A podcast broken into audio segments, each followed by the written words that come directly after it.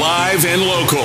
This is the game. 1037 Lafayette and 1041 Lake Charles, Southwest Louisiana's sports station. Open for the end zone. It's a Saints touchdown. Streaming live on 1037 The Game mobile app and online at 1037thegame.com. This is the Jordy Hultberg Show. Hey, baby, we're going to be here all day. Call us up at 337 706 0111.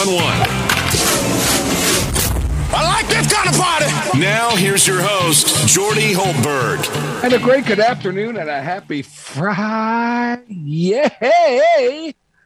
May 27th, the year 2022. The sun is out. It's a beautiful day.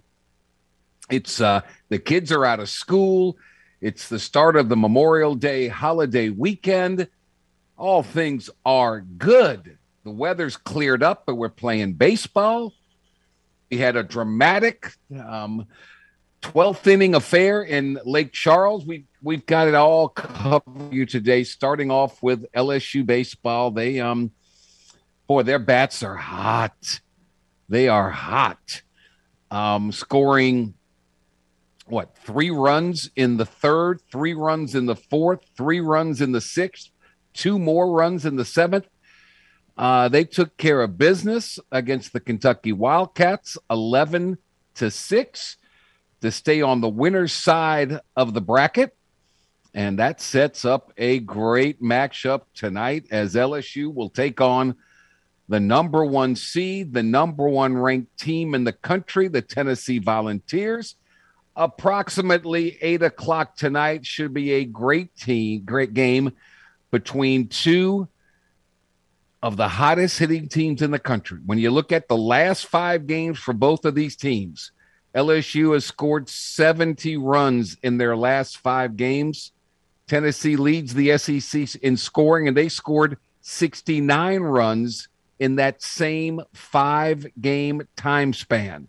Of course, you can listen to the game right here uh, on the game 1037 Lafayette and 1041 Lake Charles, which takes me to my main man, James Mesh, who's back in the Master Control Suite in the game studio, which is on the campus of Delta Media, which houses KLWB, which is 1037 Lafayette. We're streaming 1037thegame.com, uh, 1041 thegame.com. And uh, if you're in the Acadiana area. We are also simulcast 32.3 on Stadium TV and 133 on LUS Fiber. So between the radio, the internet, and the television, wow, it's kind of scary. We're here, we're there, and we're everywhere. So we'll delve into the Tigers' win last night. Um, Ma'Khail Hilliard did his part.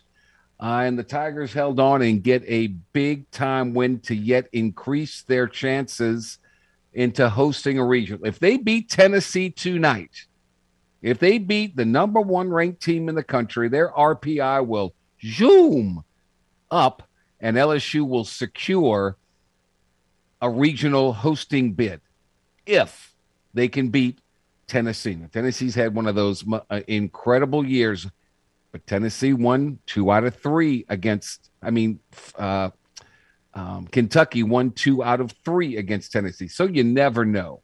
You never know. We'll talk with Bill Franques uh, in Hoover, Alabama. Um, talk about last night, who's going to get the ball tonight. Um, and, uh, you know, Mr. He's got the historical viewpoint of LSU baseball. I don't know how many times LSU's faced the number one team in the country. A lot of times they have been the number one team in the country and gotten everybody's best shot, but this Tennessee team is special. Um, good news on the Pelicans front, but intriguing news on the Pelicans front. Uh, yesterday, the Pels cleared Zion Williamson to return to the court with no restrictions. So while the injury issues may be improving, Zion and the Pelicans organization still have some potential contract drama coming up this off season. You see, Zion is entering the final season of his rookie contract. And while he certainly has superstar potential, The word on the street is the Pels are weary of offering him a fully guaranteed supermax deal due to his frequent injuries. Apparently, the the Pels and Gayle Benson are trying to work out a um, Saints style, football style mentality with the contract negotiation. They're going to offer him a huge contract, but will not guarantee all of it. So this this looms like a big battle uh, coming up. We'll talk with Rafe Radler, who does a uh, podcast. He and his brother do a, a, podcast on the New Orleans Pelicans. We'll get his thoughts on that.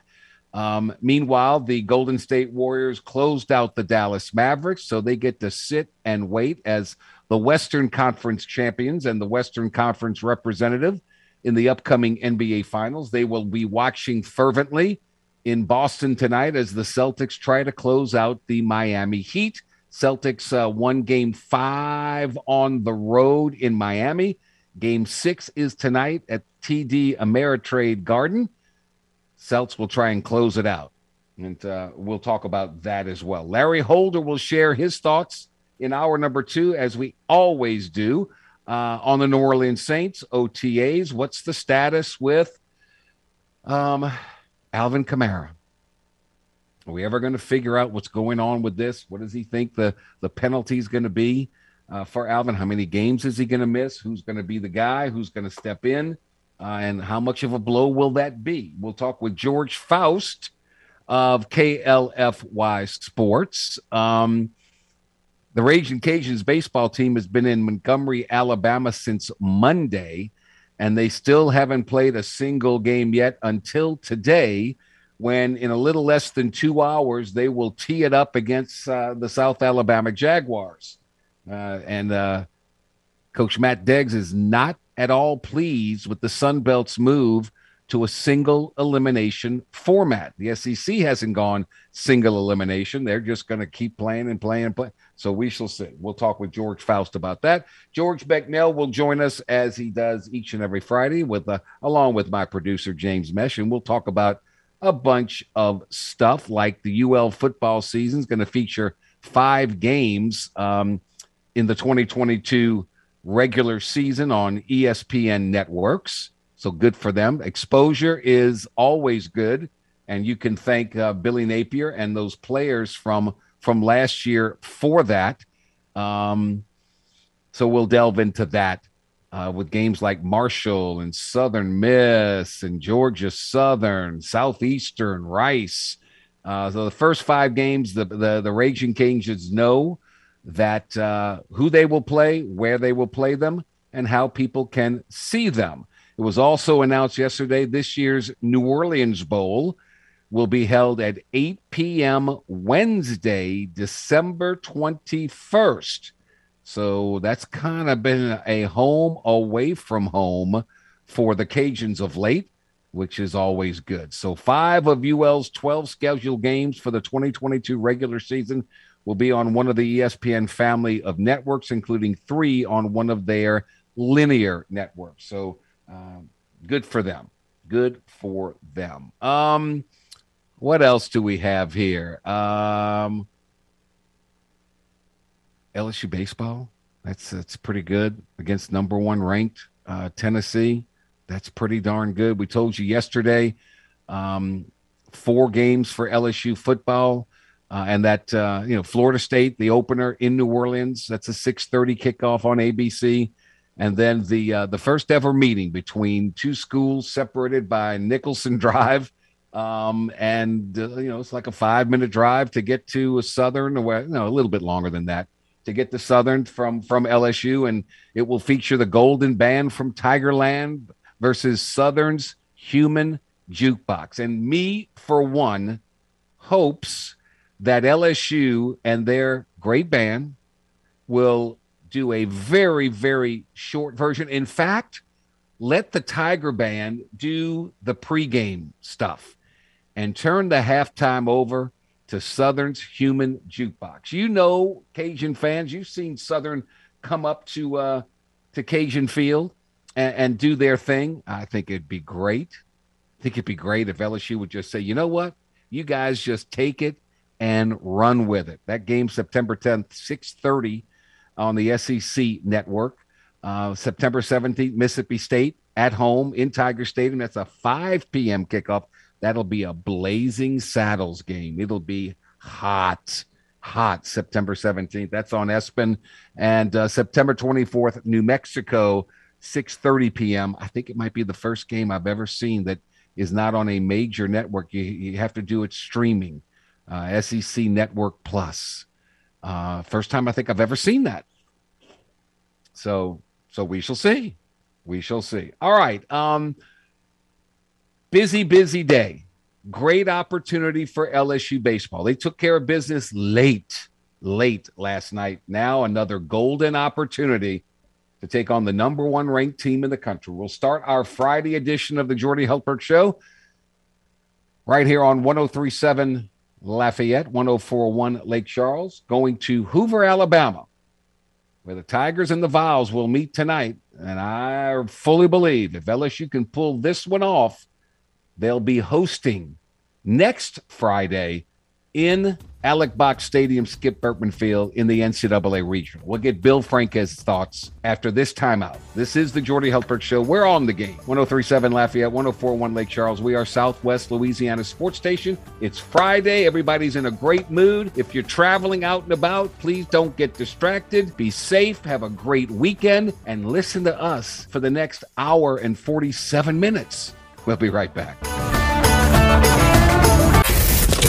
Jordy Hultberg is known far and wide as the Blonde Bomber for the perfectly feathered golden mane he rocked back in the day at LSU. Just let your soul go. Just let it shine through. The hair may not be as golden or as long, but Jordy is still making a name for himself. Back to more of the Jordy Hultberg Show on the game. 1037 Lafayette and 1041 Lake Charles, Southwest Louisiana's sports station. Well, after all the rain delays and waiting and waiting, LSU finally got their start in the SEC baseball tournament. And boy, they did. I, I was concerned about them staying hot with the bat in their hands, but that was alleviated quite early. Uh, they take care of business against Kentucky. They win it 11 to 6, setting up a, what a great opportunity as the Tigers will take on the number one ranked Tennessee Volunteers roughly around 8 o'clock tonight. He was up working till early in the morning, and he's kind enough to join us, the uh, sports information director in charge of baseball, the voice of Alex Box Stadium, Skip Bertman Field, and he does color on the on the radio when the Tigers are on the road. The, the one, the only, Bill Franques. How, how you holding up, man? You got some rest? Yeah, Jordy, uh, we're feeling pretty good right now. Uh, you know, got back to the hotel, I guess, at about oh, two fifteen this morning, and maybe got to bed around three thirty or so. So, uh, got a, got a few hours in. So, uh, looking forward to tonight. Uh, LSU versus Tennessee. Of course, Tennessee has really dominated the SEC and, and all of college baseball all year long. They already have 50 Yeah. wins, 25 and 5 in the SEC. So a big challenge, of course. Uh, the guy they're pitching tonight just happened to be the SEC Pitcher of the Year this year, Chase Dollander. So, uh, you know, I think the Tigers are excited, though. They're, they're excited for this opportunity. And uh, Yeah. I think last night was a huge win. I know we talked earlier in the week that maybe it would be better if LSU played Auburn because Auburn has a much higher RPI than Kentucky, but didn't work out that way. But still, uh, the Tigers' RPI right now is number 20 after Yeah. the win last night. Well, so me- I think let me- LSU's right on the brink of, of uh, being able to secure a host site. Let me put it to you this way, Bill. If LSU beats Tennessee tonight, you can Yeah. just pack the bags, go home, Yeah. because you're hosting next weekend. I think you're exactly right. That would man, that would be so exciting if LSU was able to win tonight. Uh, boy, I tell you what, though, it, it, it, I would love it if we had our, our whole team available. As, as you know, uh, last night Jacob Berry and, and Cade Doughty didn't play, and I, Right. I would be surprised if they play at all in this tournament. Uh, Jay's Hmm. made it pretty clear that he wants to have them ready for the NCAA tournament. I You're talking it. about a guy in Berry who's probably a top ten pick, and a guy in Doughty who's uh, at worst early second round pick. And without okay. those two guys in the lineup, it, it's tough. But hey, last That's night. okay. LSU played very well. you got. Josh Pearson, baby. You got Yeah. Josh Pearson. Get, le- Yeah. it- it's okay. Yeah. exactly. How about that? Five for five. His Jeez. first ever SEC tournament game. That's that, that's crazy. A freshman, um, and you know, I'm I'm, I'm watching the game, and uh, they're talking about uh, this is the next star in LSU baseball, and Yeah. in the long list of stars. And what does he do? He comes up and goes five for five. Wow. Yeah, that's amazing. Man. You know, no Yeah. LSU player had ever had five hits in an SEC tournament game until Josh did it last night. So he's in some pretty elite company. It had only been done uh, nine previous times, and the, the all-time record uh, was accomplished by one player, a kid named Kendrick Moore for Arkansas back in 1995, had six hits in an SEC tournament game. But yeah, Josh was just uh, phenomenal last night. Um, Ma'Khail Hilliard did his part. Um, and now Devin Fontenot got a little roughed up, but he's got more career Yeah. appearances than any Tiger in the program's history. So that's that's nice. Um, we don't know who's going to pitch tonight. Uh, we we know who's pitching for uh, for Tennessee, but man, uh, you're you're the historian. Normally, it's LSU that's ranked number one in the country, playing everybody. How many times Yeah. have we played the number one ranked team in the country in baseball? Yeah, it's happened a few times naturally. Um, I guess most recently, you know, I have a harder time remembering what happened last year than I do 20 years ago. But uh, last year, I need to look it up and double check. But I know both both Arkansas and Vanderbilt last year were either number one or very close to number one. Okay. One one of those two was definitely number one when they came to the box last year. And of course, uh, LSU got swept by Vanderbilt last year and lost two out of three to Arkansas. I remember a big series in 2017. Again, I, I, I'm sorry, my memory's fading. I, no, I got I, check the look, record I didn't book. need for you to go Uh, through the litany of 15 lists. You're amazing. Uh, Texas A&M came into the box as number one team. But oh yeah, we played in in recent years. We played some number one teams in the SEC. But man, you know, Tennessee looks to be the most powerful of, of them all right now. The way they're playing. Well, you know, that's uh you never know. Vanderbilt and Kentucky are tied at one apiece in the fourth inning. Uh, we saw earlier today, kind of surprising, uh, but Florida said uh, Yeah. goodbye to Arkansas. Florida wins at seven five, so you never know what's going to happen uh, in these right. tournaments. But but you got two teams that are that are red hot. They're both hitting the cover off the ball. Uh, LSU, I, I saw a stat. They've scored seventy runs in their last five games.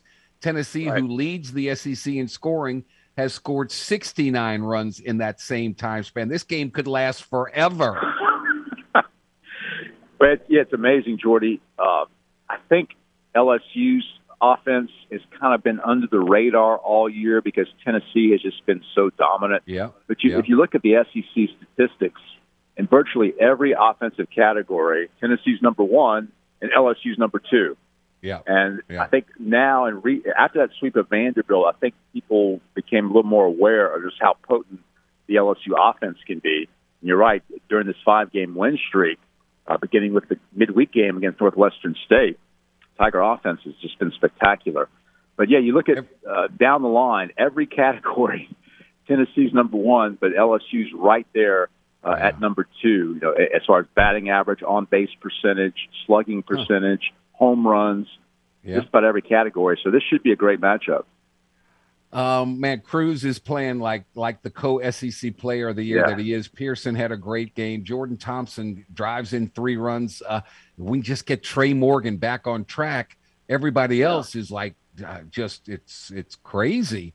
Um, and if Morgan steps up like he is so capable of, man, what what a lineup!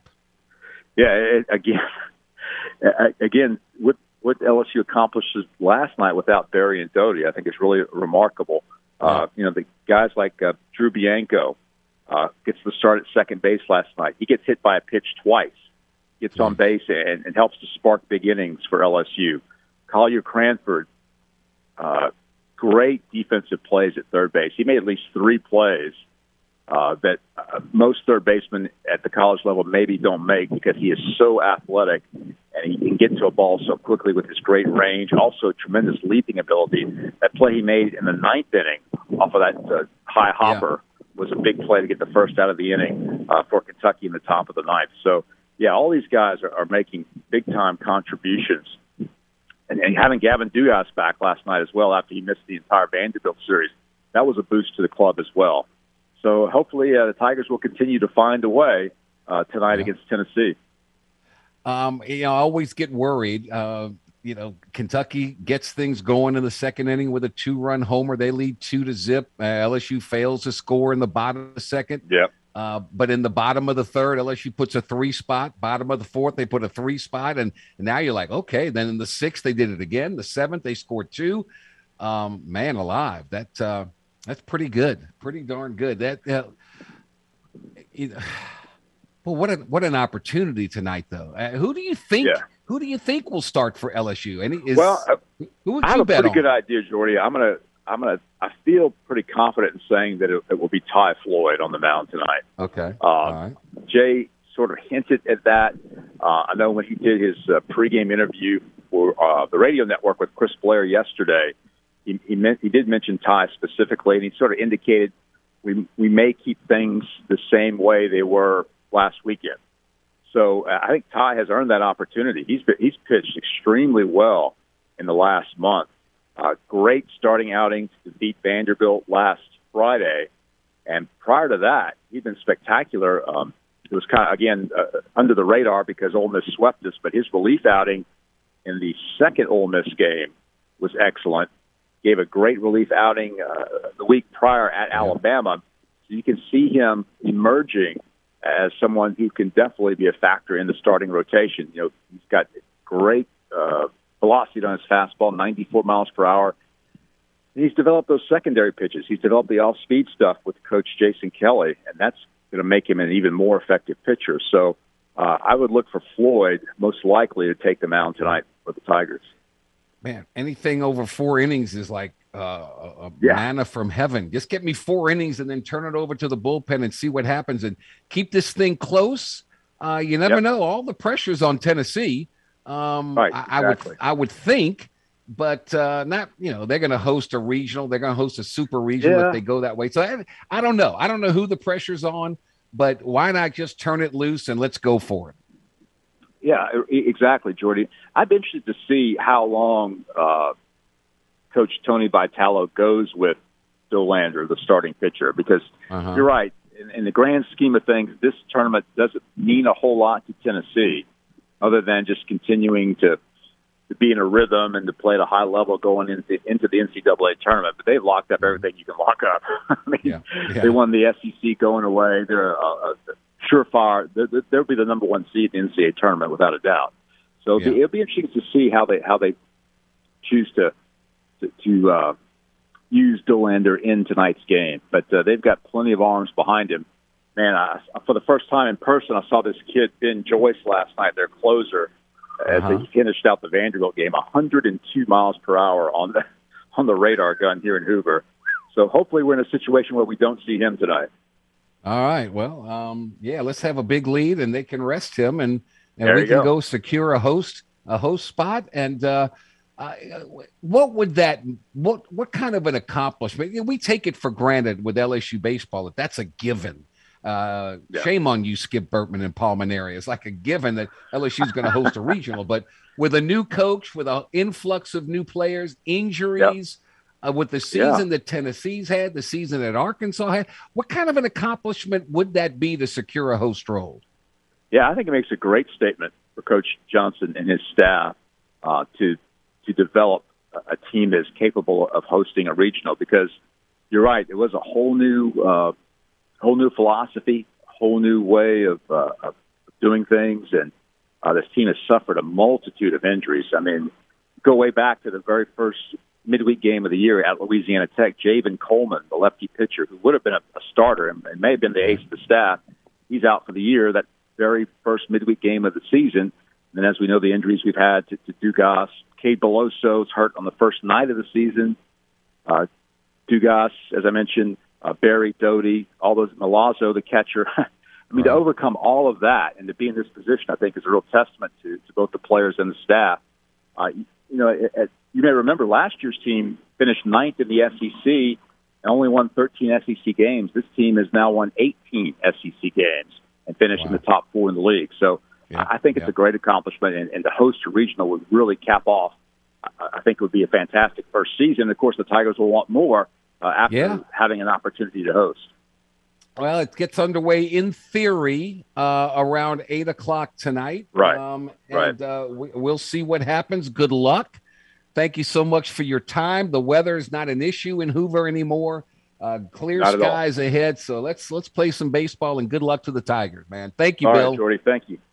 All right, buddy. Yes, got Bill Franques, the voice of Alex Box Stadium, and Skip Bertman Field. Uh, to the professional side, if you want to see the Astros in person, listen up. The game 1037 Lafayette, 1041 Lake Charles wants to hook you up on our latest Astros weekend getaway. Houston takes on the Chicago White Sox Saturday, June 18th, and you can be there. Register in the game clubhouse at 1037thegame.com or 1041thegame.com to score four tickets, a tour of Minute Maid Park, and hotel accommodations that Saturday night. Astros weekend getaways are powered by Butcher AC, Le Méridien, Houston downtown, and the game, Southwest Louisiana Sports Station. Zion's been cleared to play, but are the Pels going to pay? We'll talk about that next here on the Jordy Hultberg Show on the game, 1037 Lafayette, 1041 Lake Charles. He's been a star on the hardwood and in the broadcast chair. So, what's the secret to the Blonde Bomber's success? Easy. Taking time to work on his tan. You look marvelous. Back to more of the tanned and talented Jordy Hultberg on the game. 1037 Lafayette and 1041 Lake Charles, Southwest Louisiana's sports station. All right, we shift gears to the NBA. We saw the Golden State Warriors close out their uh, series against the Dallas Mavericks, winning it four games to one. They'll be in the NBA Finals as they sit back and wait and watch tonight's game six between the Boston Celtics at home against the Miami Heat. The C's are up three games to two, trying to close that one out. Uh, the news on the home front is that uh, Zion Williamson was cleared by the Pelicans uh, to return to the court with no restrictions. Um, we welcome on board a new guest uh, on our show and thrilled to have him. Does a tremendous job as the co host of the New Orleans Pelicans podcast at Pels Pod. Rafe Rattler kind of jo- uh, is, is with us. Rafe, uh, thanks for the Hey. time, man. How the heck are you? I'm doing all right. How about yourself, Jordy?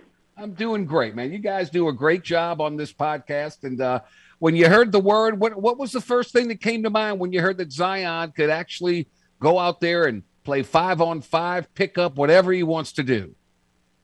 Uh, finally, would have to be the word. Um, Yeah. I think that all folks that, that have watched the Pelicans throughout this season, uh, both fan, media, and things like that, have seen the growth uh, within the organization from an administrative standpoint to the uh, folks on the team to Willie Green uh, as a head coach, and then seeing what Zion Williamson added to that formula uh, could make. I think everyone's excited for the future of this franchise. So that's the good news. Now we've got the issue of Zion and the Pelicans and a, a contract. Um, and there's reports coming up from uh, insider Brian Windhorst, who said that uh, from what he has been told, the Pelicans are not willing to offer a full five year, quote, guaranteed deal. Zion's in the final season of his rookie contract. And because of all the injury issues, so are we heading to some off-season drama here? I'm sure it won't be as uh, easy as Zion made it seem in his postseason presser. Uh, I know that was a, a big thing that everyone ran with uh, in terms of him willing to sign it right away. But I do think that there will be some back and forth, right? Uh, it's a very unique situation, and here you have a player who's played a very short amount of games uh, in, in just his short career thus far. But in those games, he's been phenomenal and electric. And so Yeah. uh, David Griffiths has got uh, quite the task on his hands to really figure out what's the right formula, right? What's going to get Zion both engaged and get him focused and term, determined to maximize every single cent that he's worth, but what's also protecting the franchise along the way. So it'll be a really interesting formula. Uh, it'll be a really interesting back and forth. Uh, Yeah. Hoping all Pelicans fans are hoping that it resolved relatively quickly. Well, according to the report, uh, the, uh, the Pels are going to take a football style, Saint style mentality with the contract negotiation. They'll offer him a, a huge contract, But like in football, we'll offer you 200 million, but 110 million's guaranteed, something like that. Uh, I can't imagine there being a wide gulf. That I mean, don't you build in um, game incentive? Look, if you play in an 82 game regular season, if we get you for 75 games, then all the money's guaranteed for that year. Something like that. Is that how it works? Right. So I think the the most common or the, the, the most recent case that you could look at is Joel Embiid, right? Uh, the way Right. that he worked with the franchise, knowing that his first couple seasons he didn't play, right? And so there was a, Right. a lot of similarities between his situation and Zion, but when he did play, he was a phenomenal talent on the court. And so um, I think what's to be worked out uh, is very, very similar to that deal, right? Something that allows Zion to get uh, the maximum amount of money that he can get, but it's determined upon his time on the court. Um, and so it, it happened in the Joel Embiid situation where he played through it, he earned his money, and then shortly after they ripped it up and gave him a supermax. And that might be the strategy David Griffin and Yeah. his team uh, kind of deploys on this one. I hope Zion has the same kind of uh, start, but finish to his career. Like uh, we were all worried that Steph Curry would never play because of his ankles. Right. Um, and look what happened to him, and the, the same thing with Joel Embiid, and look what's happened to him. So hopefully Zion uh, will be good, man. I, I, in that lineup now, um, man, that's uh, that that's a formidable force with Zion and Ingram and uh, McCollum. Uh, that's that's a pretty good trio there. Yeah, absolutely. I, I, it's going to be one of the top trios in the league to reckon with. And then when you partner that with a Jonas Valanciunas, who's probably one of the top centers in the league this this season, and Herb Jones, who you know he got snubbed for the all defensive teams, but Right. uh, that's a phenomenal defense out of a rookie in terms of where he landed, Right. in terms of the entire league, right? How he compared against that. So you add that with a Trey Murphy and a Jose Alvarado getting the entire Smoothie King go, center going. Uh, that's a that's a that's a formula for success. So it'll be it'll be uh, interesting to see what the Pelicans look like coming out the gates next season. They get the eighth pick in the draft. Um, if you're the general manager, what type of player do you want the Pels to take with that eighth pick? Sure, I would be looking for a, a player that fits the mold of what they've been building in this roster thus far. Someone who is going to have a high ceiling defensively, because what you've seen over these playoffs is that the, the players that cannot defend get isolated and they get picked on in the playoffs, almost to the point where a lot of the shooters that are specialists in that particular area are driven off the floor because they can't defend. And so, Yep. uh, to kind of go along with what the, the, the flow of the, the Pelicans have been the last couple of years, you're looking for high high ceiling defenders, but also someone with the ability to shoot the ball. The Pelicans were rated in the bottom uh, five, I believe, in three point shooting this season. With Zion coming back on the court, uh, attracting so much attention with BI and with a full season with CJ and Willie Green to kind of incorporate their talents all together, there's going to be so many open shots on the three point line. And the more you can bring in, other than Trey Murphy and things like that, the better the fit for this roster. Is there a name that you you like from what you have seen that you believe would be available at number eight that fits that mold?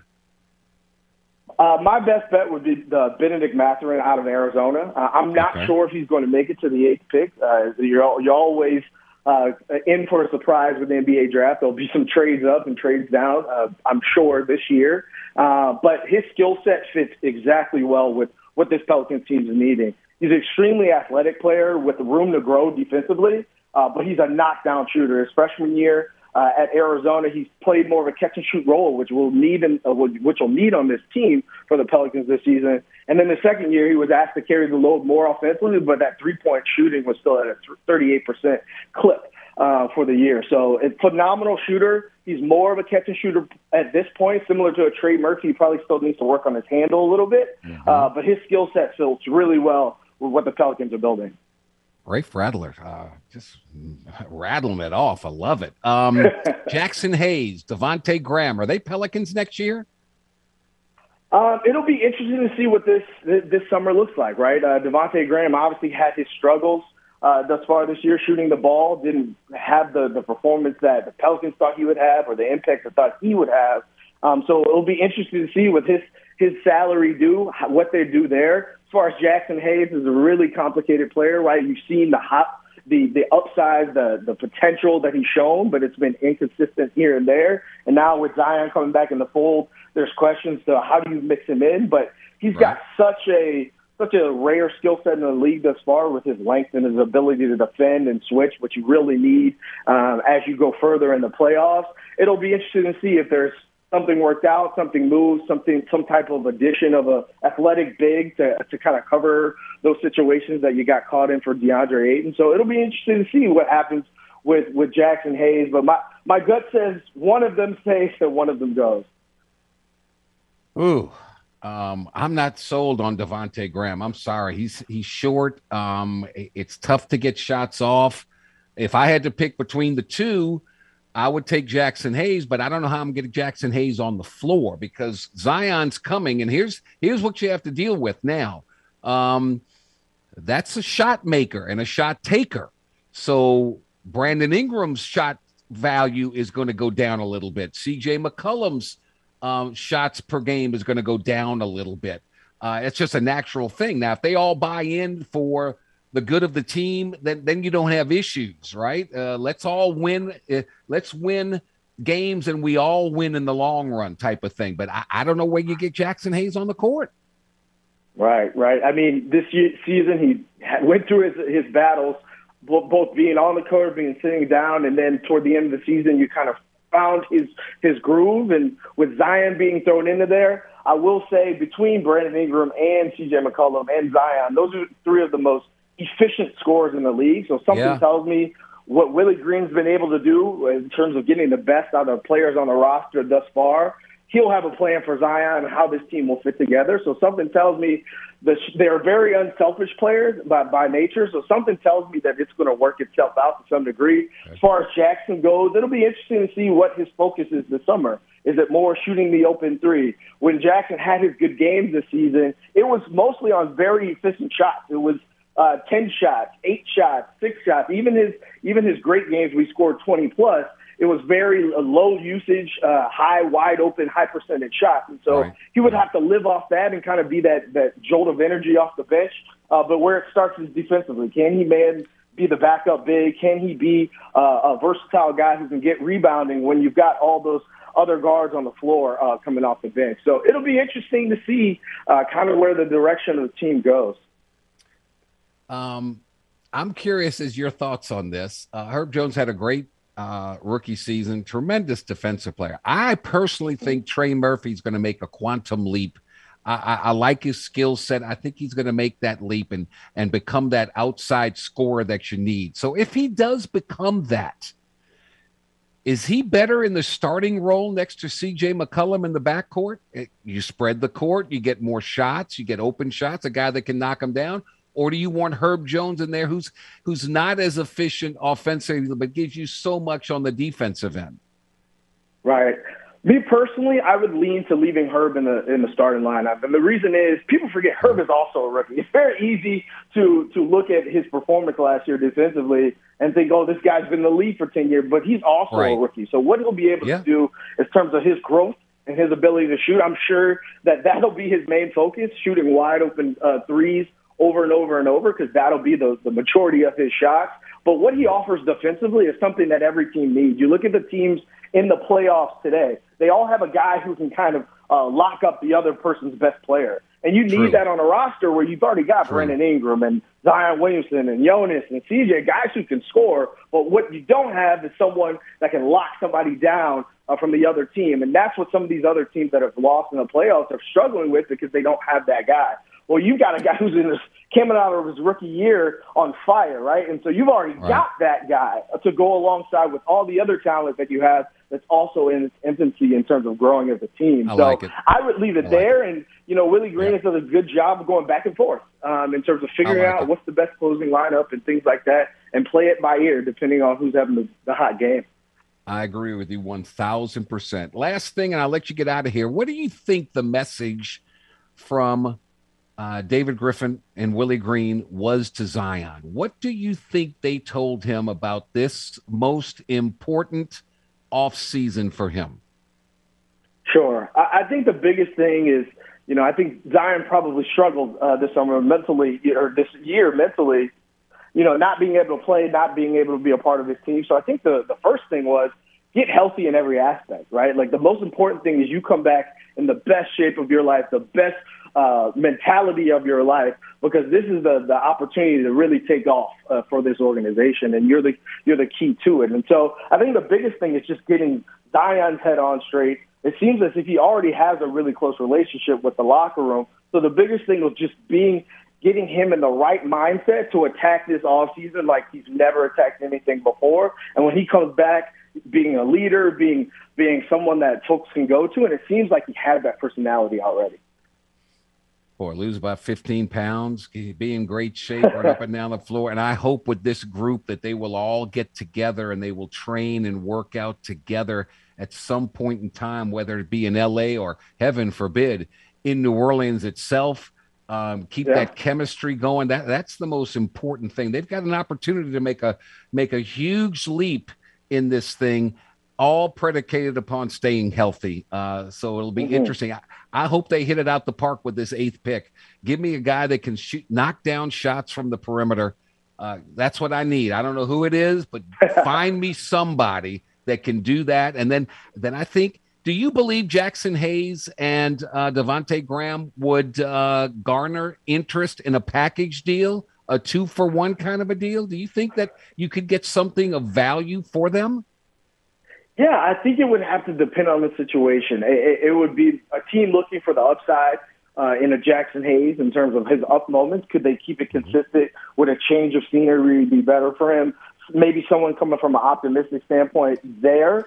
Um, or from a Devontae Graham situation, it would depend on, hey, is this a two-team trade or is this a three-team trade? What are we doing from an ultimate goal perspective? So it'll be interesting to see what things move. If you've seen anything from Griff, he's been very aggressive in offseason, making moves here and there to shore up uh, the weaknesses of the roster. So uh, it, it'll be interesting to see. I can't see a team outright that is just saying, hey, let me see both of those players on my roster. So it may be, you know, Right. some mixing and matching here and there. Gotcha.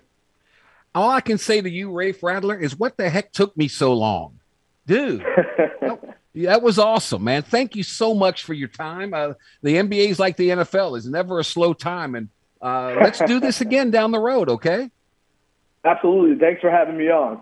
You're the best, man. Have a great Memorial uh, uh, holiday weekend, man. Thank you so much, Rafe Rattler. He's uh, he's good, very good. All right, the game 1037 Lafayette, 1041 Lake Charles wants to hook you up with a $50 gift certificate to Richard Seafood Patio in Abbeville.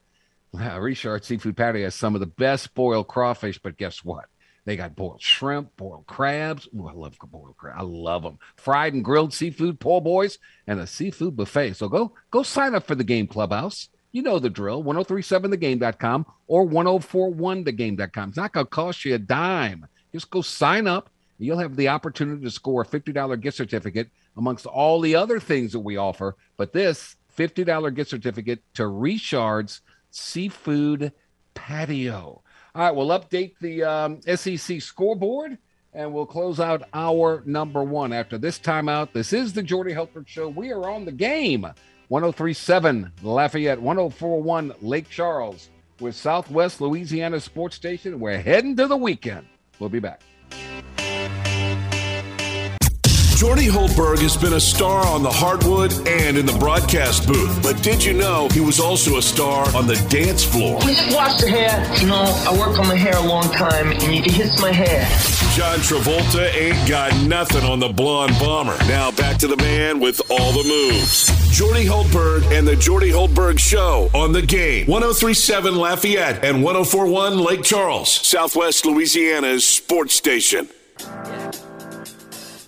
All right. Um, Vanderbilt had runners at second and third, two outs. Kentucky strikes out the last batter. Kentucky now going to the bottom of the fifth, leading Vanderbilt in an elimination game. Van, uh, Kentucky three, Vanderbilt one. Today's the day you're going to go sign up for the game clubhouse, right? It's uh, not only free to join, but you get the chance to enter to win tremendous free gifts like a $150 gift certificate to Mr. Lester's Steakhouse.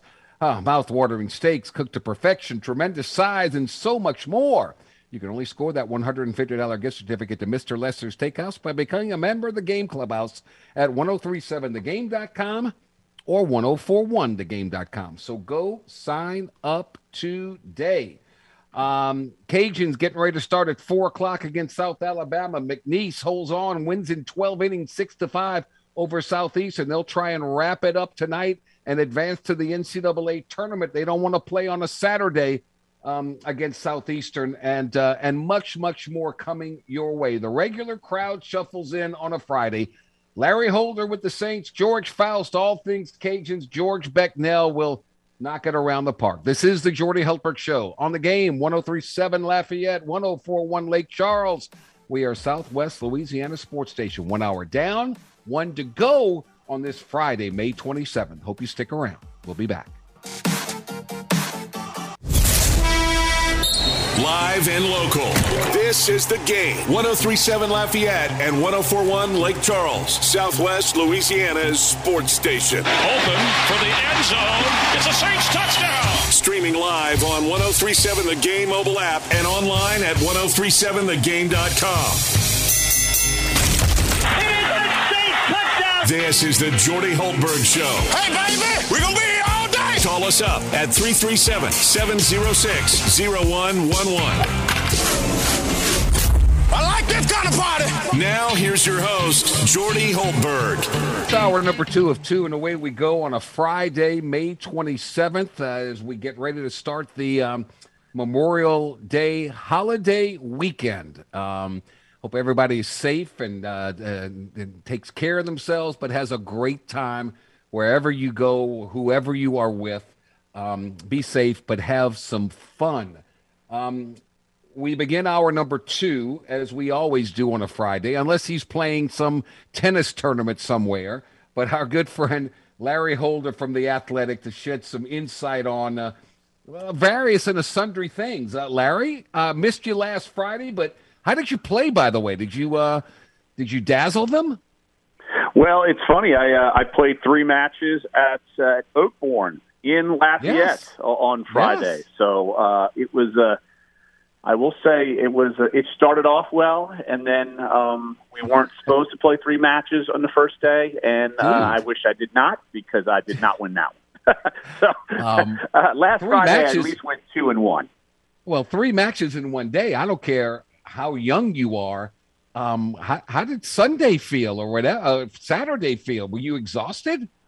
Uh, Friday felt bad, and I played three singles matches, which I don't. I'm a doubles guy, and so I played three singles matches, and it was. a. I don't think I was cut out for that. So, uh, but uh, but hey, I it, but I will say, I mean, it's just uh, just coincidence. But man, we had a we, I had a great weekend at Lafayette. Uh, a lot of good eats, a lot of good fun. Yeah. Uh, so I, I enjoyed my time uh, hitting back that way. It's it's been a minute Come since on. I've been to Lafayette. Come on back, spend some of your money in some of those restaurants. That's great. You know, we got uh, the the French Open at Roland Garros playing. I swear to goodness, I can't I can't name five people that play tennis anymore. Uh, what what's happening to me? I I mean, I can't I can't name them. I don't know anybody on the women's side.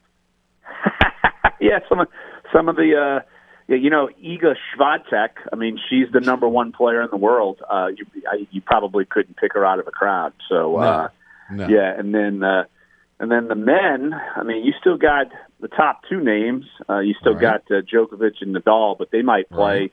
in the quarters because they're in that side of the bracket. So Uh, it's uh, yeah, it's a lot planning. of a lot of young young talent starting to kind of come up. Uh, in men's tennis, and he's playing right now. A guy I'd keep an eye on is Carlos Alcaraz. Uh, he's Yeah, yeah. 19, and he's been he's been rocking it this this season, and even with a win on clay against Nadal uh, a couple weeks ago. Hmm, interesting. Larry Holder, the athletic. All right. The uh, the Saints have had some OTAs, and uh, Jameis Winston uh, has got that um, brace uh, on on his uh, left knee to support that surgically repaired ACL.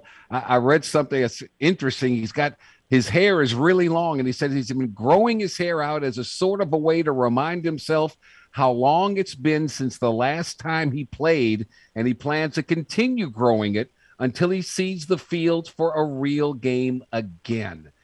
Um, kind of remarkable he's back playing. Uh, it's his team, right? And as he goes, that there's so much on this guy's shoulders. So much. Oh, there's no doubt. There's no doubt. They because they've given him the pieces to the puzzle now.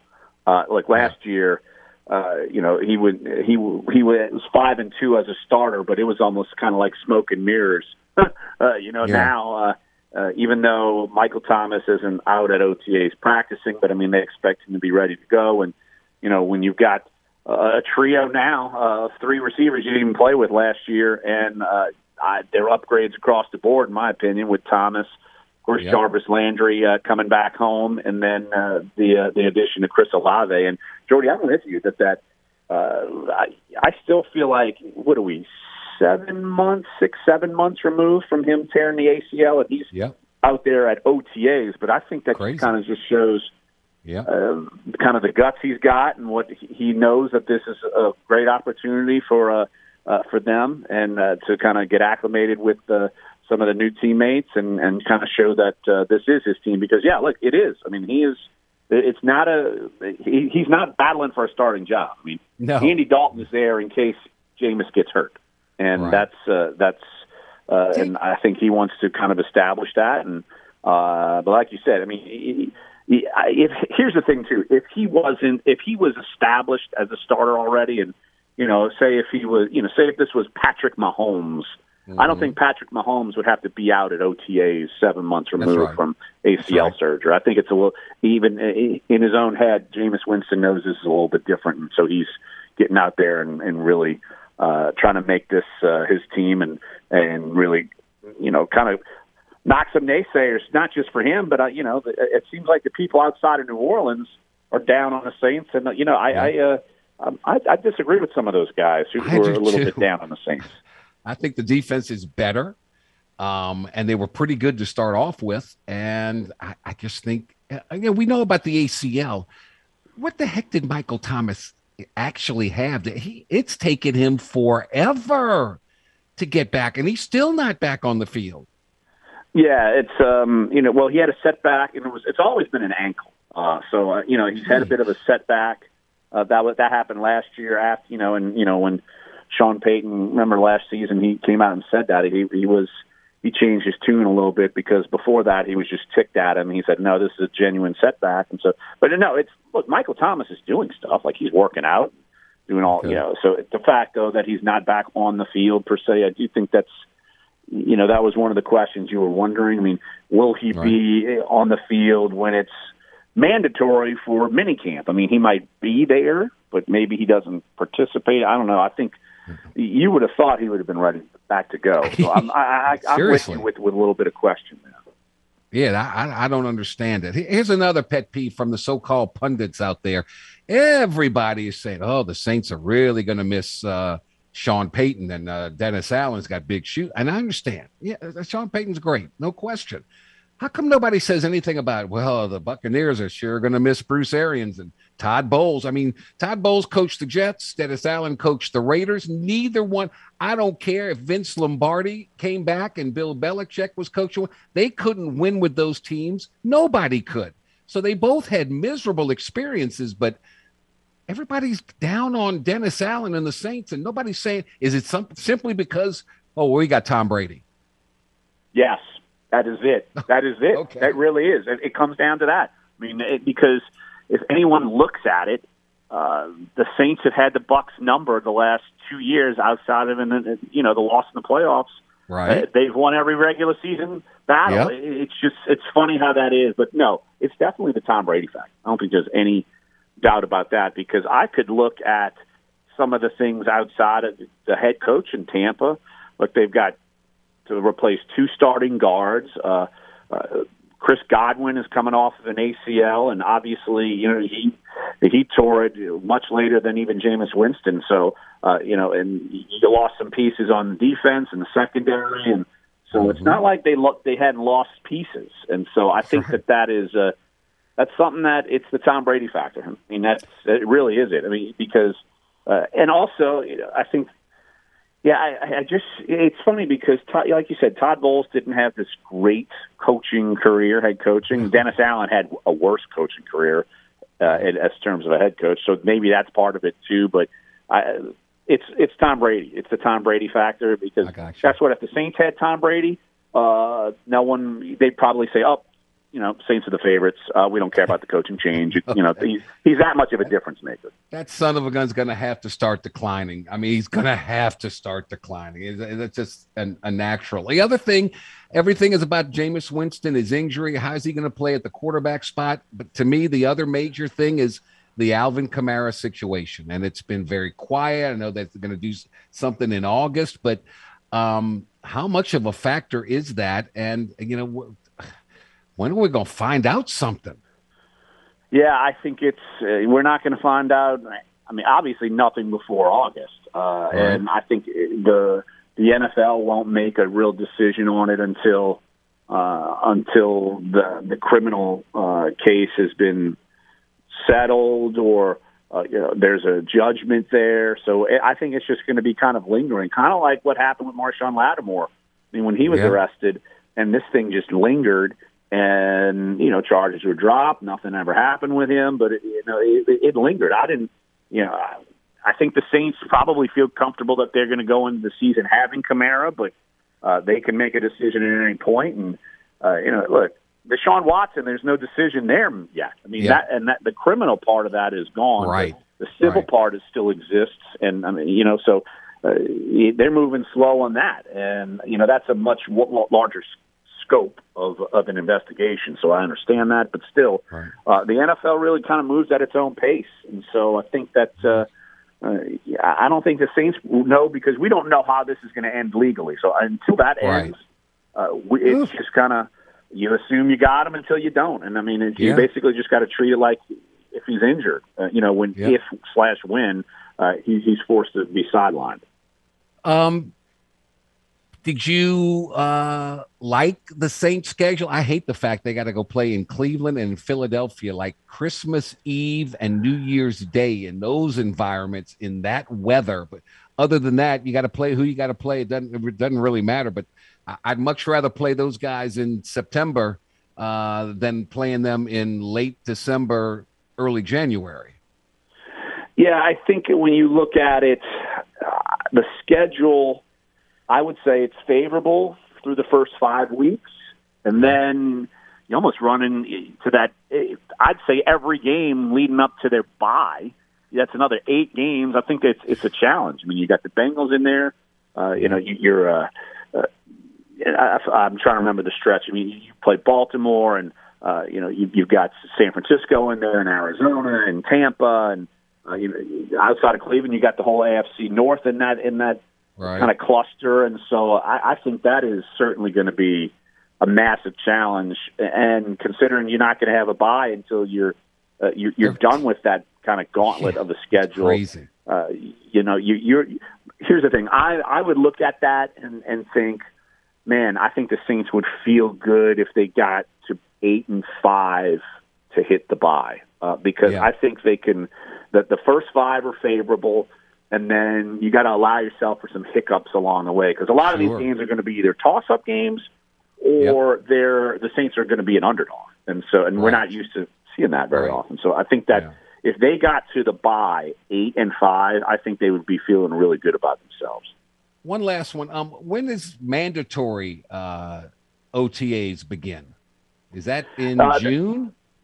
Yeah, mid June. So they'll have two more weeks of OTAs, and then they'll have the mandatory minicamp. And it's it's yeah. it- Look, it's it. All the practices are, are will be regimented the same, but Yeah. you know these these other ones where people are not even in town. I mean, Right. everybody's got to be at the minicamp or they get fined. Yep. So I mean, I, I, and I don't. There's no real contract disputes. Uh, you know, uh, maybe the only one you might be looking at, and I don't. I'm not saying that there is one, but uh, Marcus Davenport's going into last year of his deal. Uh, you know, I'm, he's probably not going to go through OTAs just because he doesn't want to risk that, and so I think that's. Uh, you know, I, and I think you've seen that a lot actually throughout the league. I, I feel like you, you've seen fewer big names actually participating in OTAs Yes. uh, Yeah. th- this year. Uh, they've they've kind of chilled out. Maybe part of that is well, hey, you're making us play an extra game. Uh, I'm go. gonna I'm gonna sit out and, and not risk anything in late May. Makes perfect sense. Larry Holder, I'm the athletic. You're the best. Have a great um, Memorial uh, weekend holiday, and uh, thank you for your time as always, man. It's always a lot of fun. You got it, buddy. All right. Talk to you Take as care. always. See you. You got it, man. Larry Holder of the Athletic uh, here on this Friday edition of the Jordy Hultberg Show. Um, the game clubhouse is free to join. You won't be spammed, and you'll get the opportunity to enter to win free stuff like a twenty-five dollar gift certificate for Mabel's Kitchen at Cypress Bayou. And you like comfort food, like fried mozzarella sticks, maybe a barbecue pork sandwich? Then sign up for the game clubhouse today. You can win a twenty-five dollar gift certificate to Mabel's Kitchen. All things Raging Cajuns with uh, Mr. KLFY himself, George Faust. After this timeout, the Jordy Hultberg Show, 1037 Lafayette, 1041 Lake Charles, Southwest Louisiana's sports station. There's no better way to wrap up the work week than talking with the man regarded as the king of Acadiana sports media, KLFY Sports Director George Faust. It's time for Fridays with Faust here on the game. 1037 Lafayette and 1041 Lake Charles, Southwest Louisiana's sports station. Isn't that clever? Fridays with Faust. Uh, George, how are you, man? What's happening? Oh, you know, another day in the neighborhood, trying to get through a Friday, get to the weekend, so I can watch some uh, some uh, uh, little little baseball, little kids baseball. Oh, I, I heard the loudest scream. Was that your kids when school came to an end and they were free for the summer? Yeah, you, you know it. They get out early too. They they they've been the last two days. They got out early, so Oh. they've been screaming at about lunchtime. Usually it's because they're hungry. Uh, the dad duties. Um, well, they're finally going to play baseball uh, at the Sun Belt Conference tournament. Weather in the state of Alabama has just been hectic. We've seen that with the Southeastern Conference tournament. Um, and now the Cajuns, single elimination, taking on South Alabama today uh, in about uh, 40 minutes or so. Um, You like that? Single eliminate? Man, that's that's tough. That's that's uh, they, I, they were concerned that they weren't going to be able to get it in, I guess, before the the Sunday deadline. But uh, yeah, look, I, it's it's all right with me. I mean, the coaches all voted on it, so it's not like Yeah. uh, anybody is going to be surprised that oh wait, we're playing single elimination. So uh, I kind of I kind of like it. I mean, one and done. It it, it it changes the way you affect uh, how you how you approach your pitching It a little does. bit. You can uh, you can maybe uh, maybe use a guy that you didn't think you were going to be able to use because you know you don't have to save him for that elimination game possibly. And yeah, so I mean, there's there's advantages, I guess, and disadvantages. I, th- I think the the disadvantages for the Cajuns is they're playing South Al.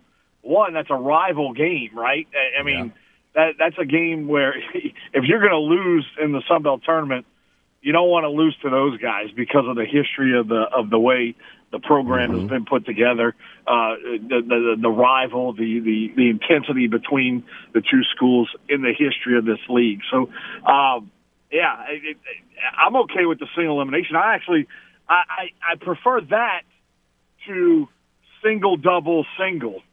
Uh, how the softball uh, tournament was set Yeah. up in, in in the Sun Belt Conference, and you know even the even the SEC tournaments single elimination first day, and then it's double the rest of the way through. So Right, uh, yeah, I, I, I, I one or the other.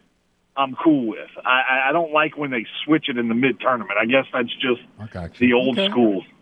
yeah. Uh, so it's fourth seeded Louisiana versus fifth seeded South Alabama, four o'clock. The winner of that game, in all likelihood, will take on Texas State on Saturday around 7 p.m. Texas State has the nightcap tonight against um, unseeded ULM, and Texas State's really, really good.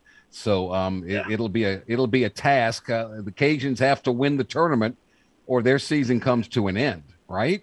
Yeah, yeah. I mean, all for all intents and purposes, yeah. They got they got to unless they get to the championship game and just play a whale of a game and and lose on some fluke. I guess that that maybe be the only other way they could get in. But uh, yeah, they, they and that's that's a that's a tough road, man.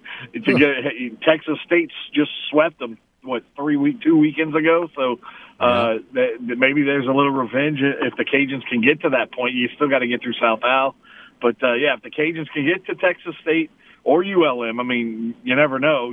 Tournaments, you know, kind of crazy sometimes, but. Um, you only have to be better than that team on on one day, especially now it's single elimination. So, Yeah. uh, and baseball, it's easier to be better than somebody like football. If the, if if you're playing Alabama, you kind of know they got the bigger, bigger, faster, stronger players Right. up against you know a team a- a team of inferior uh, athletic ability. But yeah, in baseball, it doesn't matter how big, tall uh, you know you are. If you can locate your pitch and hit the get the timely hit and put up a couple of crooked number innings, you, you might go. you might have a shot. Yeah, I'm with you. Um, boy, tough, tough close for softball. What a great season they had. It's tough on the road, and um, uh, they just met their match there. But uh, another great season in the books for for softball. Yeah, you know it's it's amazing. They they in the past uh, five, five it's either four of the past five years. I looked it up. It's either I think it's four of the past five years. They finished with more than forty wins, and in 2019, that was the year they they ended the season uh, with 52 wins. They only had six losses, and that was I, if I if if memory serves me correctly, that was the year uh, where they got to the the, the right as COVID hit in tw- I guess 2019 2020. Right. They were Right. number one in the RPI. They would have been the number. They would have obviously been a top eight seed, no doubt. And they might have been number one, depending on where the they the committee would have ranked them. So under Gerry Glasco, the the level, you know, a lot of people when Coach Glasco was hired were a little uh, nervous that maybe the the program would dip a little and not have the uh, the stature that it had under uh, the Lotiefs, and then prior to that under uh, Coach Girouard Yvette, Right. and uh, and so and that didn't happen when Coach Glasco. They hired the right guy with Coach Glasco Yeah. because not only did he keep the level the same with the expectations, he, he's he's even exceeded that a little bit, in my opinion, just because of the way he he's been handling the program and the quality of talent. Because the Yeah. world has changed in, in, in, in softball and in all college athletics of how you get guy, get teams together, put them together, and he was Yeah. he, he did a great job of you know, grabbing a, a couple of players that were from big Power Five schools that were, you know, in their last year, but they wanted to uh, have a shot to play more or whatever it was. He was able to assemble teams that continually keep that bar.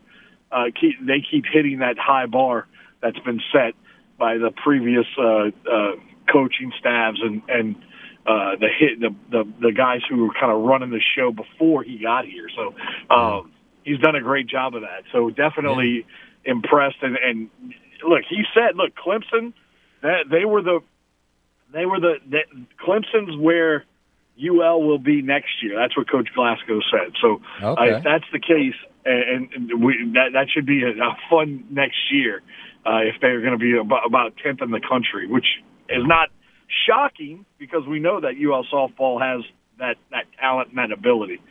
So it's gonna it's gonna be fun to watch next season. Uh, Oklahoma's like the New York Yankees. What are they like, fifty and two? So I mean, it's, un- Yeah. it's ridiculous. What a powerhouse they are year after year. That's the softball capital of the world. Yeah, yeah, it's a, it's amazing. Yeah, it's fun to watch softball, right? I mean, especially when you get to this caliber of, of talent, because they're so good, and they, it, it's, Dude. I mean, it goes so fast. The game is a very quick game, and that that's what I really enjoy about softball. Watching that, I mean, it, it's it's you're right though. I mean, Oklahoma has a storied program, and yeah, they they they play the uh, the national championship right in their backyard. So Yeah, yeah, Oklahoma City. Um, I, I, I would. It's right next to the zoo, and then they've got a uh, a horse track next to that. I'm I'm very familiar with that area. Doing all those games for the Hornets for a couple of years in Oh, yeah, Oklahoma sure. City. Up, yeah. Um, I mean, I would I would be my knees would be shaking if I had a bat in my hand and those girls were throwing a softball pitch to me. I I wouldn't. I couldn't hit one of those things if my life depended on it. Let me tell you what, man. I, I actually have done that before. I That, Brooke Mitchell used to be a pitcher who was a pitcher for the Cajuns, and they went to the. My first assignment in sports here at KLFY was was to uh, was to go cover the 2003 Women's College World Series with the Cajuns, and uh, I did a story with Brooke Mitchell. She struck me out. She, I mean, I was a pretty decent baseball player, and I couldn't touch that stuff. She was, she made me look so stupid. It was hilarious, and. and so it is it is not easy to hit a softball. It, it's a different type of swing. You have to be short and super compact through the zone, and, and the ball's getting there so fast, and it's Yeah. going up, not coming down. So it's different for a baseball player. You're you're seeing it at a different angle, and uh, yeah, it, it was. She threw me a, a, a rise ball, and I, I swear I, I I thought I started swinging when she got on the on the uh, in the circle, and that ball hit the glove, and I just started my swing. I was, uh, it was I was like, what? George Yeah, it- Faust, it- KLFY with us. Um, you got to love Sun Belt Conference football. Um, five of UL's 12 scheduled games for the 2022 regular season is going to be on the ESP, one of the ESPN family of networks. And I just look at it and go, uh, October 12th, Marshall, E ESPN2, a rematch of the New Orleans Bowl Yep. on a Wednesday night at 6:30. I, I, you just gotta love Sun Belt Conference football. They'll they'll play any day, anytime, anywhere. Hey, it's it's the old it's the old political thing, right? Hey, any publicity is good publicity. That's exactly right. Um, but but you know what? I love it. I love playing midweek games. I know people like uh, fans maybe don't like it, but for me, it's great. I, I that gives us a, a, a great story in the middle of the week. Yeah. You can, you can handle all your business on what, whenever the game is. You, you preview, you go live out there. You got the You're full all- force of a weekday crew, and not you know because on the weekends in a small market and TV, you're you're solo dolo. You know, you're you're doing it by yourself.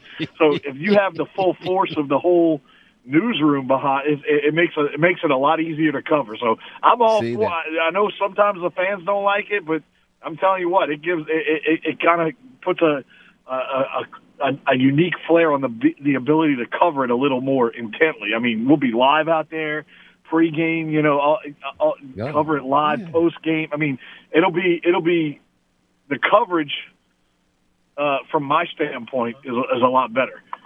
Of course, We've got the whole team. It's all about you, George. You selfish rat. I, you. look, I, I appreciate. Dr. Bryan Maggard thinking of me. That's right. That's exactly right. All right. Well, uh, you got grilling duties this weekend, or you got to work on Monday. Oh, look, well, I, you know what? I, I haven't looked at the schedule. I didn't request off, but I, you know, it, it's all good if I have to work. But Yeah. My wife's birthday is on Sunday, so uh, we, uh, you know, I will probably uh, take care of that. I'll, uh, like I said, I'll be we'll be rolling around uh, uh, ballparks across Acadiana watching uh, my youngest son play some baseball. So um, you need to. that's that's that's what's on the schedule for for this Memorial Day weekend.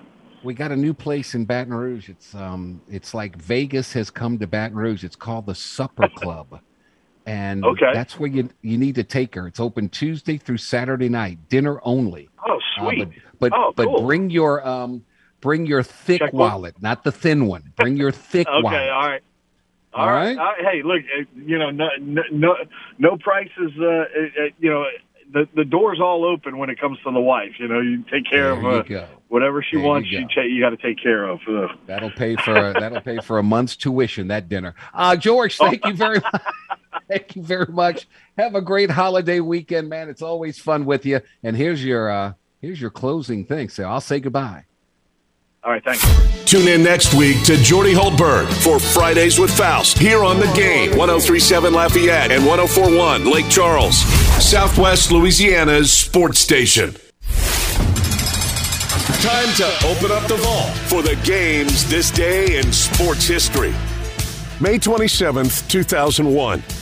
Five time British Open champion Tom Watson wins the first of six Champions Tour major titles with one stroke at the Senior PGA Championship at Ridgewood Country Club in New Jersey. That was this day in sports history. We now return to the game. 1037 Lafayette and 1041 Lake Charles, Southwest Louisiana's sports station. Always a fun time of uh, the day and the day of the week uh, for me at 37 minutes after the hour on this Friday, May 27th. I get to uh, talk with my producer, James Mesh, and I get to welcome my good friend, George Becknell, into the fray. George, uh, how, have you been since last we spoke, which was a week ago today? How are you? Jordan, I'm fantastic, man. This is my favorite part of the week, so I'm pretty excited. How are you? me too. Me too. Um, looking forward to the weekend. Got to work on Monday, but uh, you know, life, uh, such is life. It's okay. Um, uh, not a problem at all. Um, all right, let's start off with uh, the NBA, and I'll get James in this thing as well. Um, Steph Curry and Golden State wrapped up their series against uh, the Dallas Mavericks. Where do you have Steph Curry in your hierarchy of NBA greats to you? Where, where, where does he rank to you? Well, I think if you really take into account everything, you know, his effect on the game, he has three rings. I think Steph Curry is a top 15 player of all time, in my opinion. Okay. He's kind of in that range between 10 and 15, probably closer to 15 for me. Um, and honestly, Golden State, I see them winning this championship, and I don't think that that changes a lot for me. But he's top 15 for sure, at least. Okay. Jo- uh, James, what do you think about Steph? Uh, I like him in about that 12 to 15 range as well. I think if the Warriors do win the championship this year, and then once he's able to get a finals MVP, then I feel like with how much he's impacted the game and changed it so much, then you can put him in the top 10. But for right now, more in the teens. Okay. Um, I, I think he's there as well. I'm not so sold on this um, finals MVP thing. I, I'm really not. I mean, Andre Iguodala won the the um, uh, finals Right. MVP one year, and I don't have him anywhere in the top 100. Um, you know, but you take Steph Curry out. I, I just think his ability, the way, you know, look, they outlawed the dunk because of Lou Alcindor back in college. He changed the game. And Steph Yes. Curry now has changed. Everybody's shooting threes and doing all the things that he does. He has changed. He has had such an impact on the game. So I'm with y'all. He's he's in my you know top top 15 easily. Um, and uh, I don't think he needs to win a, a, um, Finals MVP to to up his status at all. I don't. Um, Celtics Heat tonight um, in in the Garden, George. Um, any any hope for the Heat at all in this thing? Not a shot. Yeah. Not a shot. I tell you what, I I got a better shot to go hit a hole in one tomorrow than than Miami has to uh to, to win this to, to win this game. You know, because Tyler Herro, he's hobbled, and Yeah. the problem with Miami, Miami does not have enough guys who you can throw them a ball and just go get a bucket. There's no way. What happened to Kyle Lowry? He he looks like he like he's never played a game of basketball in his life. He's not healthy either. He, he's not healthy. He's been in the league for, for a long time. Got a lot of miles on those legs. You know that that that happens. You know, so I don't. You know, Jimmy Butler is not enough to get this thing done. Yeah. Uh, He's just not. James, James, do you want? do- it, would you rather have a team that you followed that was great defensively, because that's what Boston is. They are mm-hmm. great defensively, or would you rather have the Golden State Warriors, who are prolific offensively? James, who would you prefer? Well, me who's played basketball, even if I play good defense, sometimes, even if I play it and they just make the shot, it was just better oh. So some, I, I'd have to go with the better offense because no matter how good defense I play, sometimes they'll still make it. Yeah. I want to sell tickets. I want to make money. So give me the offense. Um, uh, George Becknell, James Mesh, yours truly. Um, LSU number versus number one Tennessee tonight. George, what do you think? Ooh, that's gonna be a tough one, Jordan. Yep. Um, Tennessee's lost seven games all year, It's crazy. but they're gonna Crazy. lose their eighth one tonight. I'm taking the Tigers. Tigers I'm are taking hot. the Tigers. Tigers they're are hot. hot. And look, they they know that they're playing to host this to host this regional. You know, I think I think they're motivated.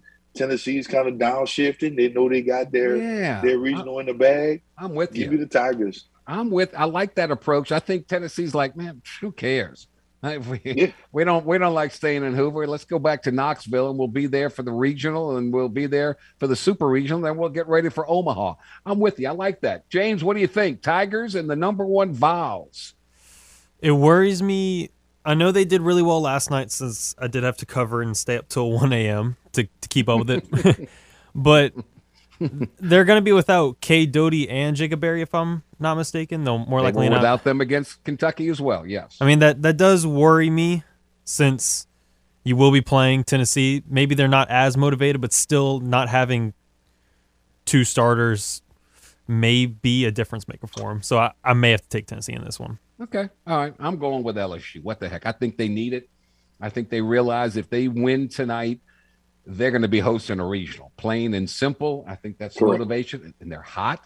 And um, give me the Tigers. Uh, George, Jameis Winston on the field, seven months removed from that ACL. He's out there with OTAs. And uh, I saw a shot of him throwing a deep one to Chris Olave.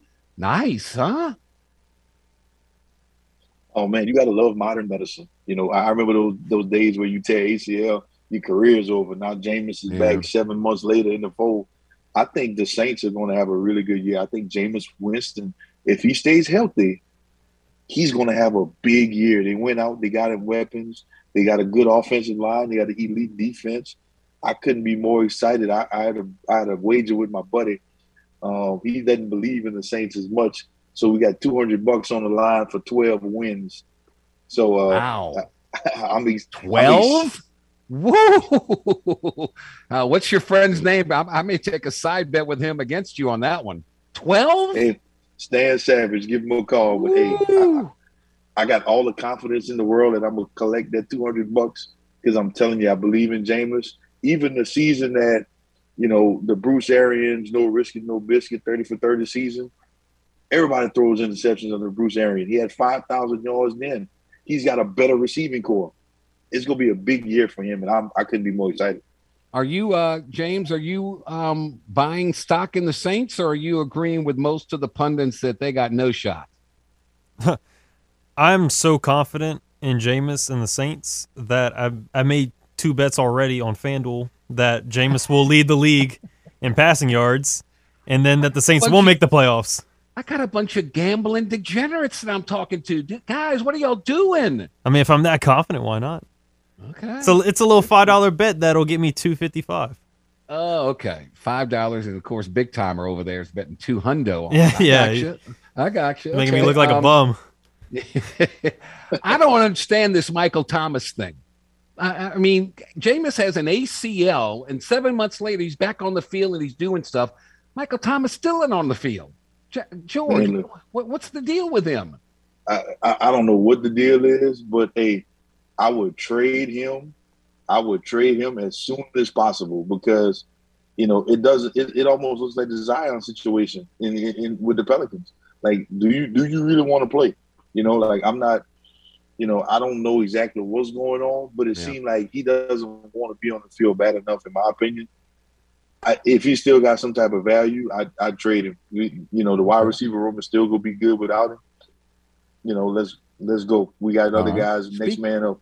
Speaking of Zion, he was cleared by the organization to return to the court with no restrictions yesterday. But apparently, the Pelicans are saying, all right, according to Brian Windhorst, he said, um, from what he is told, the Pelicans are not willing to offer Zion a full five year guaranteed deal. So they're going to run the Pelicans like they run the Saints in football. We're going to pay, we, all right, you get $55 million, but uh, 35 million's guaranteed. When Zion sees that, what's going to happen now? I don't think he's going to sign because somebody's going to give him a max contract, and that's just the market in the NBA. And I don't, I don't really blame the Pelicans because you know what Zion's played what a, a season in his first three or four years, right? Right. I, I just don't. I, I I agree hundred percent with the Pelicans in this scenario. You got to protect your investment, and if he's not available, that hurts your chances because you have a very, very good squad to, you know, to make a run. So I don't blame him, but I don't think Zion signs it because there's somebody else that's willing to give him some guaranteed money once his contract runs out. James, um, you, you sign a con, you, you offer a contract, and you tell the guy, look, just be healthy, play. We'll tear this contract up. Excuse me, sneeze. we'll tear this contract up. We'll give you the max contract. Do you do you do that, James? Do you do you how do you how do you massage Zion and not start all these rumors up again? All right, here's another Chris Paul, Anthony Davis. He's going to flee the flock. I mean, you, you kind of just have to work with them and just kind of word it a certain way and not be like, hey, do this. If you don't, you don't get the money. Just be like, hey, look, we need you and we want to pay you. We definitely do. We're putting it up there. But the only thing is, we just need you to be more cautious about your health. I feel like that's not something that's over the top and too much to ask for because look at players like LeBron. I mean, they've pl- played through a bunch of stuff. We've seen Kobe and Jordan, they played through injuries. I feel like the the best availability is availability. So if you're able to be available, we'll pay you everything. We'll make it fully guaranteed. I would I would go talk to um, Steph Curry's agent. I'd go talk to Joel Embiid's agent because they both early in their careers were injured and they never set foot on the court. Didn't know if they were ever going to play. Um, and look what's happened with them. You, you draw the parallels with those two with Zion, and you say, "Look, Zion, dude, get in the best shape of your life, please. Yes. Quit, quit eating so many beignets and you know all that stuff, and get in shape. Lose some pounds. Get in shape. And when you do and you play, we're going to pay you the, the most you can possibly make. But until then, you got to show me. You got to show me. We still got you for a year, so show me, and we'll we'll we'll do it. We want you. We need you. We can build a championship club around you. You can take Let's us to the next level. Yeah, let's go, man, man, man, man, man, man. But you said the Um, key word, the beignets. I mean, dog, he's got to stay away from that, man. It- got he looks like a man. Mack truck on the on the floor, man. It's it's unprofessional. Like, you, like there's no reason why you should be that big. If you could get a ticket to um, Texas A&M at Alabama football this year, would you go? Absolutely, Oh, I'd go, I'd go, and I and I'd wear my LSU gear, and I would wait till the very end. I don't care how bad the score is. I want to see that post game handshake, which I think is going to turn into a five finger across the face moment. And and I would I would rather see that. I might even show up at halftime. Saban's going to beat their brains out in Tuscaloosa. I'm telling. It's so ironic that both of those guys used to be here at LSU, um, and and all the great things they did, but they were always after each other. Because Saban Yeah. was always in charge of the defense during practice, and Jimbo was the offensive coordinator. He was always in charge of the offense, and Saban used to script things because he wanted his defense to look good. And Jimbo would call an audible, and he'd change plays up, and he'd embarrass the defense. And, and woo, Nick didn't like that man at all. Hey, but I, I don't blame Jimbo. You know, you, it's competition. We got to keep you sharp. That defense got to be good, just like the offense. So yeah, All switch right. it up on them. It's another holiday weekend. James Mesh, what's your go-to Memorial Day uh, grub? What What do you like on a Memorial Day? Man, can never go wrong with burgers. Cheese cheeseburgers, put a fried egg on it, get some bacon. Ooh, Fried egg on the burger. Nice. Oh, love that. Extra James- protein. James Mesh coming up with the wow. All right, George, what you got for me? George, I can have a burger anytime I feel like it, man. Pass me the ribs. Ribs. Pass me the ribs, the baked beans, and the corn on the cob. That's what I need. All right, you're gonna laugh at me, but Memorial Day to me, I'm out Hot on the dogs. water. I want the hot dog with the nice fresh bun. You know, I, I want all the I knew it. trimmings with it. I want sometimes sometimes I just want the plain with the mustard. Sometimes I want one with the with the the barbecue sauce on it. Sometimes I might go crazy and and, and do a little mustard ketchup combo. It just doesn't matter. I like I like a good old fashioned hot dog, believe it or not. And that's the only time of the year I'll do it. Maybe maybe the 4th of July, but for some reason Memorial Day is my ticket. Guys, um thank you. George, have a great holiday weekend, man. You too, brother. Thank you very much. And uh, James, you as well. Thank you, Uh, too. Final timeout, and we'll wrap this bad boy up. The Jordy Helper Show on the game 1037 Lafayette, 1041 Lake Charles. We're Southwest Louisiana Sports Station. Here's three pieces of advice to live by. Never play cards with a guy whose last name is a state. Don't spit into the wind. And always listen to the Jordy Hultberg Show on the game. 1037 Lafayette and 1041 Lake Charles, Southwest Louisiana's sports station. All right. Uh, winding this down at 55 minutes after the hour. Special thanks to our guest, Bill Franques, at the SEC tournament. Rafe Radler on the Pelicans, Larry Holder on the Saints, George Faust on the Raging Cajuns, and George Becknell along with James Mesh. Good luck to uh, McNeese as they try to wrap up the Southland Conference tournament tonight. Six o'clock first pitch. Good luck to the Cajuns as they try to stave off South Alabama and stay alive in the Sun Belt Conference tournament. That's at four o'clock. And good luck to LSU as they take on number one ranked Tennessee tonight, roughly around eight o'clock in a double elimination game. Um, I hope everybody has a great, great weekend. Um, if you're born today, if today's your birthday, May 27th, you celebrate along with two 54 year olds, pretty good baseball players. Frank Thomas, 54. Hall of Famer Jeff Bagwell of the Astros is 54.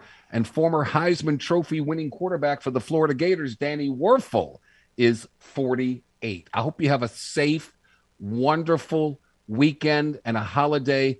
Thanks to those um, that have served our country, um, that gave of themselves for our freedom. Um, it's, it's beyond beyond. I have someone in my family who is no longer with us, who served in the Marines. So my heart um, is there with you, Josh, and I love you with all my heart. So have a great weekend. Be safe and, and enjoy things. So until Monday, when I come back to work, uh, stay thirsty, my friends. Do everything you can to be stay healthy, my friends. Be kind to one another, and let's have some fun and be happy. So long, everybody.